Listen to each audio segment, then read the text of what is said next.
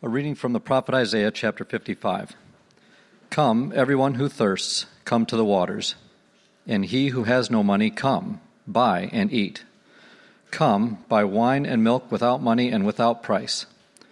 Why do you spend your money for that which is not bread, and your labor for that which does not satisfy? Listen diligently to me, and eat what is good, and delight yourselves in rich food. Incline your ear, and come to me Hear, that your soul may live, and I will make with you an everlasting covenant, my steadfast, sure love for David. Behold, I made him a witness to the peoples, a leader and commander for the peoples. Behold, you shall call a nation that you do not know, and a nation that did, that did not know you shall run to you, because of the Lord your God, and of the Holy One of Israel, for he has glorified you. Seek the Lord while he may be found Call upon him while he is near. Let the wicked forsake his way, and the unrighteous man his thoughts. Let him return to the Lord, that he may have compassion on him, and to our God, for he will abundantly pardon. For my thoughts are not your thoughts, neither are your ways my ways, declares the Lord. For as the heavens are higher than the earth, so are my ways higher than your ways, and my thoughts than your thoughts. For as the rain and the snow come down from heaven, and do not return there, but water the earth, making it bring forth and sprout, giving seed to the sower and bread to the eater, so shall my word be that goes out from my mouth. It shall not return to me empty, but it shall accomplish that which I purpose, and I and shall succeed in the thing for which I sent it. For you shall go out in joy and be led forth in peace. The mountains and the hills before you shall break forth into singing, and all the trees of the field shall clap their hands. Instead of the thorn shall come up the cypress, instead of the brier shall come up the myrtle, and it shall make a name for the Lord, an everlasting sign that shall not be cut off. This is God's word. God. Morning. We uh, this morning is going to be a little bit of an odd duck in terms of, uh, because I'm not in the middle of a series. We will begin at the new year. It'll be unveiled soon. We're going to go through, usually just go through a book of Scripture. Um, but right now, we're just coming out of our Christmas season. And it's typically at the end, I know God isn't bound by calendars, but I am. I, I live by the calendar. So I will typically, uh, at the end of a calendar year, I will just spend time saying, God, is there something that I should be looking at as we enter the new year for, for me? Uh, occasionally, I've had something that's been, I felt like is maybe something for the wider congregation that I've shared. Sometimes I don't really sense anything, sometimes just for me. Um, so I thought, because one of the regular questions that comes up is sort of how do you how do I, how does anyone hear the voice of the Lord? I'm going to just go through with you briefly what how I came out to a word that I feel like was for me, but I'm going to read it to you um, because it's not inappropriate or something. It's it's just I feel like it was for me. Maybe you'll send something in it, but I don't feel like it was for anyone else but for me.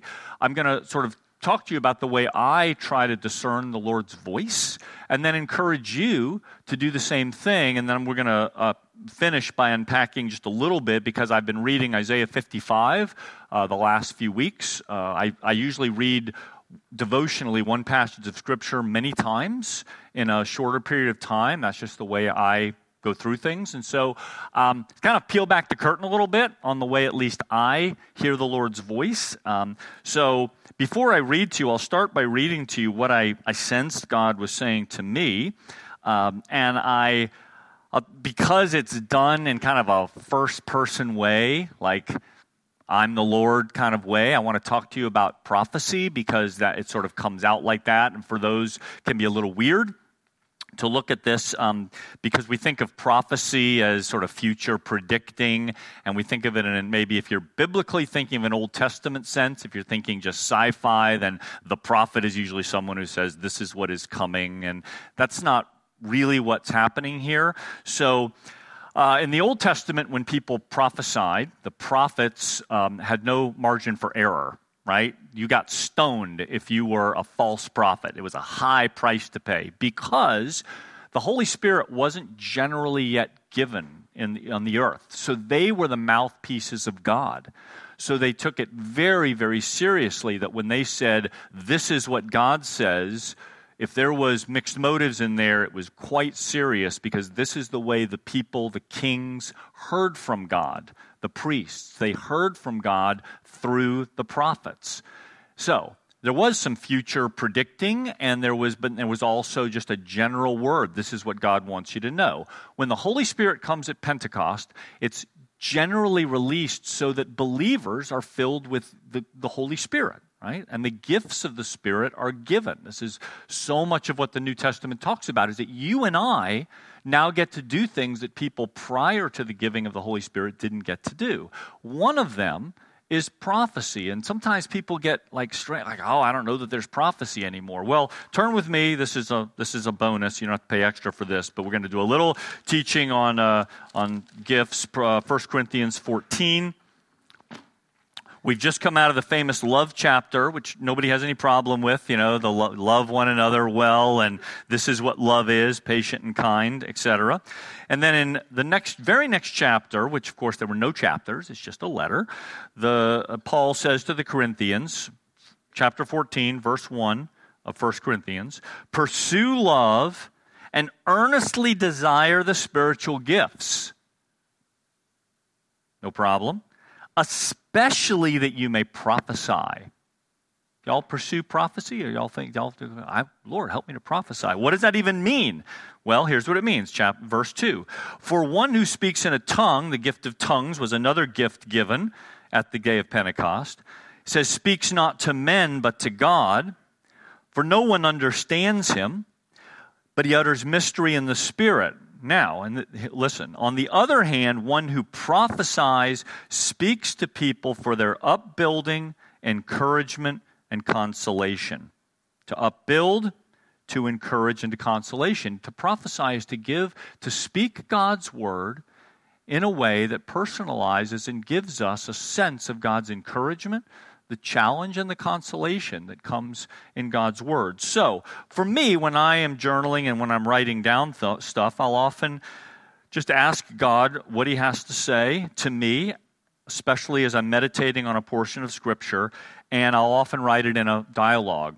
The Lord, you know, I, I love you, Tim, and I'll try to write my prayers back to God. So, here's what I felt the Lord was saying to me as I begin uh, 2020 and uh, then we'll look at Isaiah 55. are you hungry and thirsty? If you are, come to me, and you will be satisfied. There's no cost to feast at this banquet, and you've never tasted anything like it. But, Tim, you're neither hungry nor thirsty because you are already full you are so full as to sometimes be bloated, and yet you're not satisfied. You're filled with activities, with information, with goals, and with desires that sometimes fill you up and leave no room for my spirit. Haven't you read that those who hunger and thirst after righteousness shall be filled? Examine your life, eliminate the junk food. These things entertain your spirit please you in the moment, but leave you sluggish and depressed. Stop filling yourself with daily meals consisting of that which doesn't nourish or satisfy. You will find when you stop consuming those things, you will soon become hungry and thirsty. This isn't a problem, it's an opportunity to enjoy the water, the milk, the wine, and the bread that refreshes and that nourishes. Consuming my word will be a nourishing joy rather than sometimes a burdensome duty.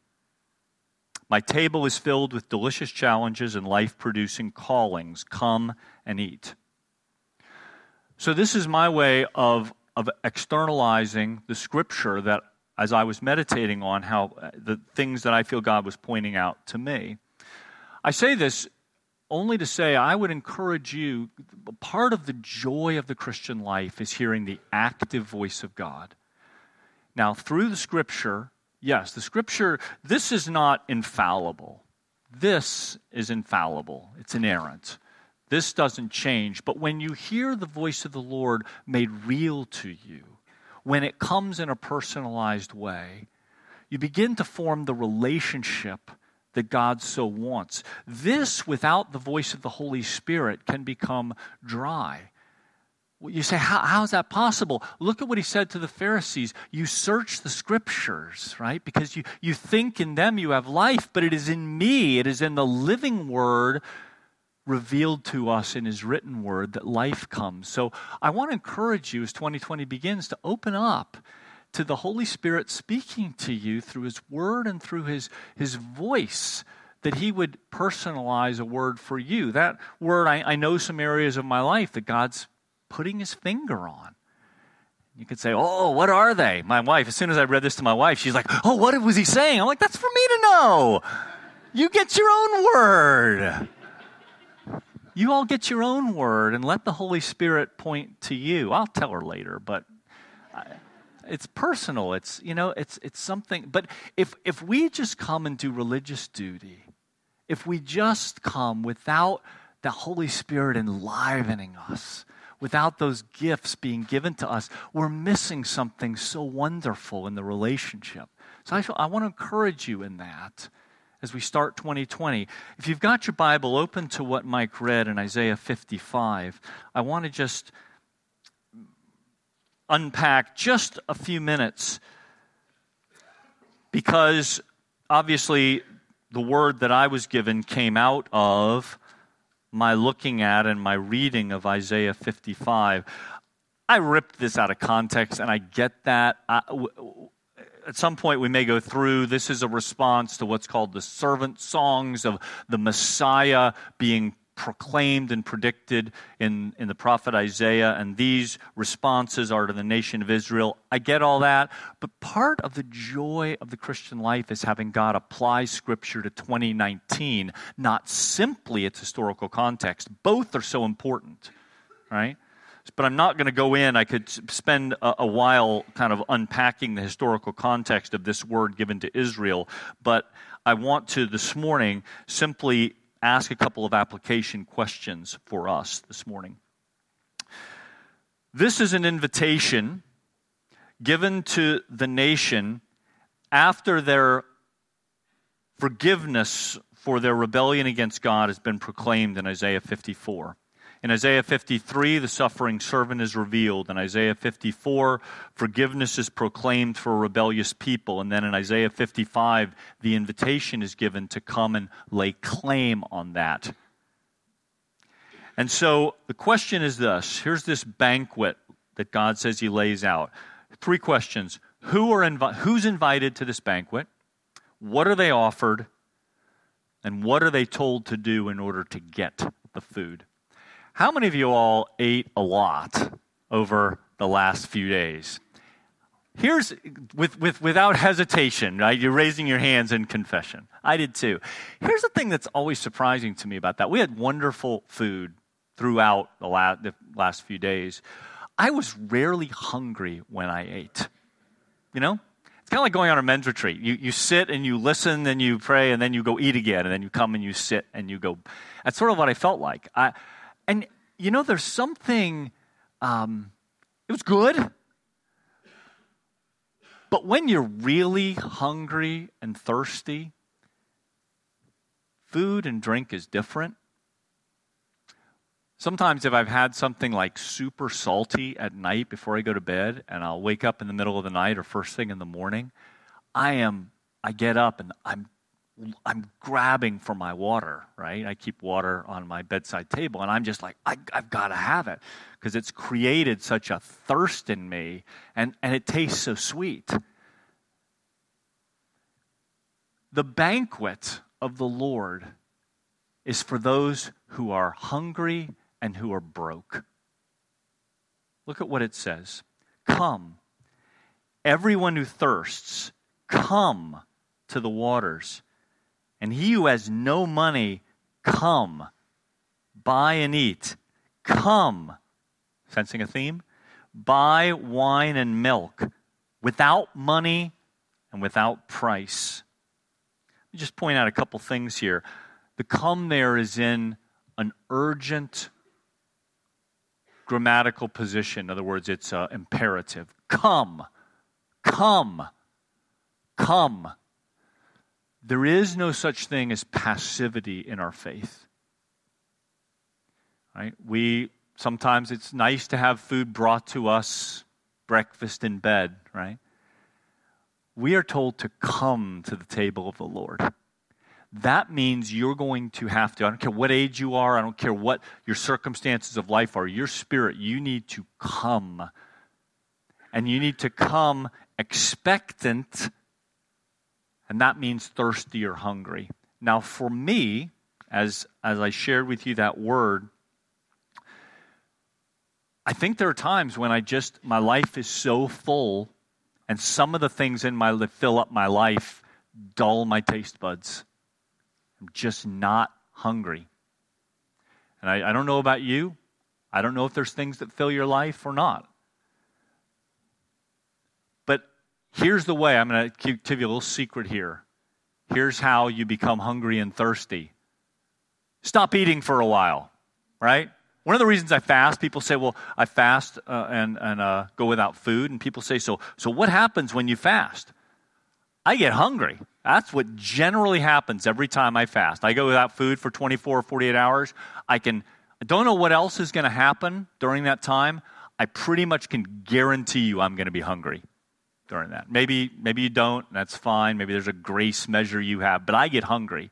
But you know what? Every time, the, one of the reasons I fast is that every time I feel that uh, in my stomach saying eat, I think, no, I'm, this is, that reminds me to go to the Lord and it pushes me back to God.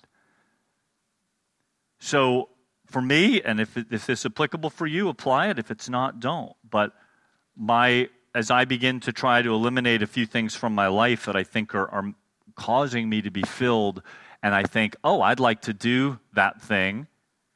Oh, well, this is a time to be hungry, to be thirsty, to come to God with the expectation that He will fill me and satisfy me. So, who are invited? The hungry and the thirsty. Very simple question Do you desire, and I mean, do you have a desire for more of God and His Spirit in your life? Who gets to come? Those who are broke. This is harder for us. We're, we, we are all very wealthy. I know you may not feel wealthy, but you are worldwide. We're very, very wealthy in that sense. And there is a sense in which we have to acknowledge our need and our neediness. in the book of Revelation, the church angel of the church in Laodicea writes, these are the words of the Amen, the faithful and true witness, the originator of God's creation. I know your deeds. You are neither hot nor cold. How I wish you were one or the other. So because you are lukewarm, neither hot nor cold, I am about to vomit you out of my mouth. You say, I'm rich. I've grown wealthy. I need nothing. But you don't realize that you're wretched, pitiful, poor, blind, and naked. I counsel you to buy from me gold refined by fire, that you may become rich, white garments, so that you may be clothed, and your nakedness not exposed, salve to anoint your eyes, so you may see. Those I love, I rebuke and discipline. All this comes because of God's great love for you. All this, maybe it sounds, maybe there's some conviction, certainly is for me even in this hard word that many of us have heard about being lukewarm, he says, Those I love, I say this to. Therefore, be earnest and repent. Behold, I stand at the door and knock. If anyone hears my voice and opens the door, I will come in and I'll eat with him. Here's this imagery again of dining and eating, just like in Isaiah 55 where it says, Come, buy, and eat. The Lord's looking to dine with us, but we have to know you can't buy room at his table. So it says, interestingly enough, it uses the, it uses the word come buy wine and milk in verse 1. Come buy without money? Hold on. How do you buy without money? How? How do you buy without money? Just Have you ever gone in? I've been blessed at times. in Orlando, we had a friend who uh, owned a restaurant, a seafood restaurant in the church we served in down there. And he said, basically, he said, here's, here's my manager's card. Go get anything you want. It's like a seafood buffet. Just show them the card and it, you know, basically put it on my tab. I had to go and buy it. I couldn't just pick anything I wanted. I needed to go and show Kelly's card. But I could get anything I wanted at there, and it didn't cost me a penny. We get to come and partake of all the good things because Jesus has given us his credit card. He's given us the ability to come and feast and to. What does this mean? What, what am I talking about? It's because See, when you're hungry and thirsty, there's a, a sense of, I, I want to be satisfied, I want to be filled. And we live in a world with such dissatisfaction and such purposelessness. Why? Why do we even go about doing the things we do? And the Lord wants to grant you purpose. He wants to grant you satisfaction in your work and in your family and he gives you his card to buy the water of life, the milk that nourishes, the wine that gives exhilaration and joy, and the bread that feeds you. He wants to give it to you. It's no cost to you, it's free, and it cost him everything. So you can't get this without taking Jesus' life. So, who's invited? The hungry, the thirsty, and the broke. What are they offered? Well, we've talked about that already. Uh, you're, you're offered a place at the table, you're offered refreshment and nourishment, reason for being. You're offered the joy the fruit, the joy of the Holy Spirit, the, the fruit of the Holy Spirit, the gifts of the Holy Spirit. You're offered a life that's beyond your comprehension. You're offered a real relationship with the living God who created you and created the universe. You're offered that.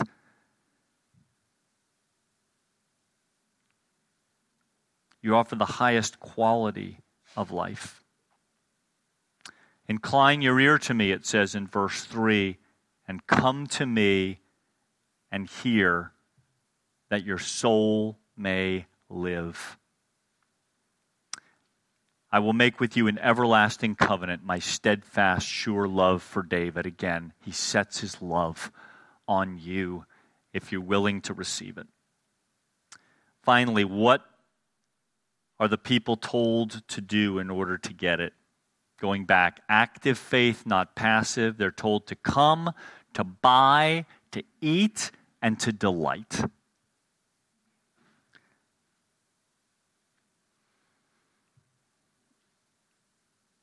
Two more comments and I'll be finished.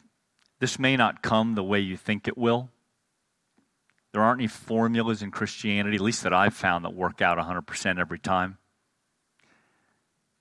My ways, it says in verse 8 My thoughts are not your thoughts, neither are your ways my ways, declare the Lord. You can sculpt your Christian life all you want to. This is the way you think it should go. God laughs and he does what he wants because he's God and you're not. And his ways are higher and his thoughts are higher. And I know that's frustrating and you wish God looked more like you, but that's called idolatry when you make God into your image. Christianity is when He makes us in His image. And His ways aren't our ways, and His thoughts aren't our thoughts. And as high as the heavens are above the earth, so are His ways higher than our ways, His thoughts higher than our thoughts. And finally, it says, as the rain and the snow come down from heaven, don't return but water the earth. In other words, the water that is happening right now is producing something good in the earth. And it's not going to just come down and go back without changing. It makes the, the grass flourish, it preps for the spring.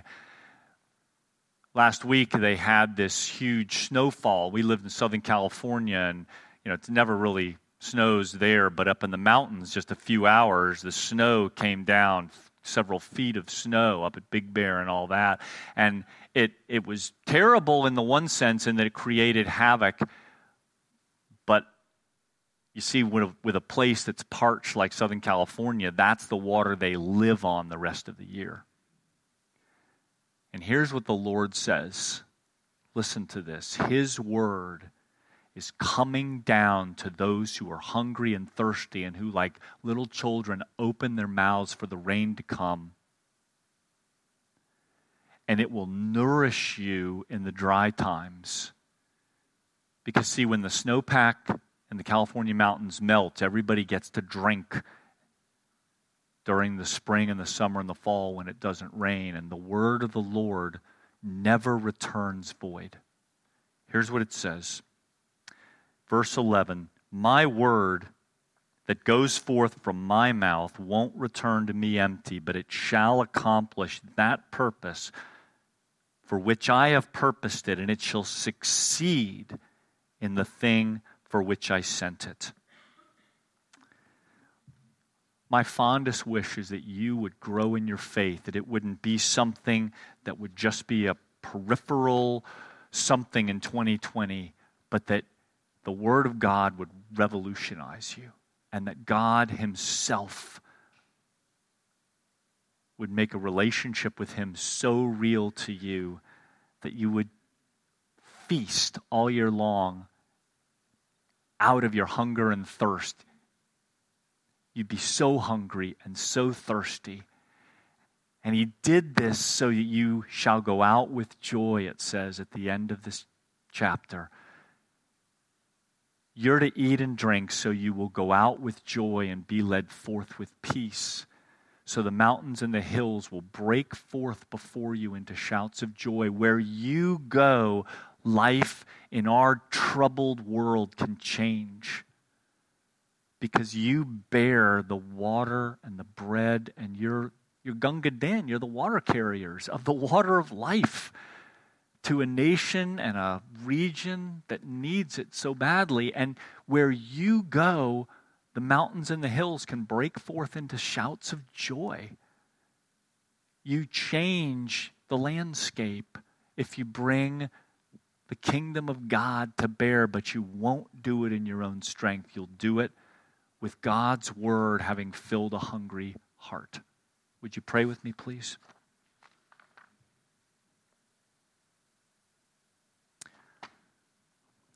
Lord, your word says that the briars and the thorns that this world is filled with are to be changed into cypress trees, into palms, into beauty because we go out filled with your word. And that what is totally unproductive and frustrating becomes productive and life giving. And Lord, we're the agents of that change when we receive the gifts that you have given us. Lord, would you speak fresh words to us? Would you make your word come alive to us. That as we read it, it's not simply following written rules, but it's the breath of God breathing life into our spirits.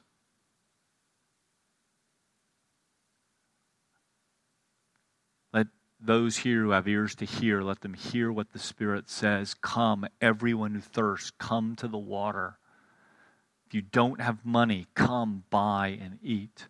Why do you spend your money for that which isn't bread?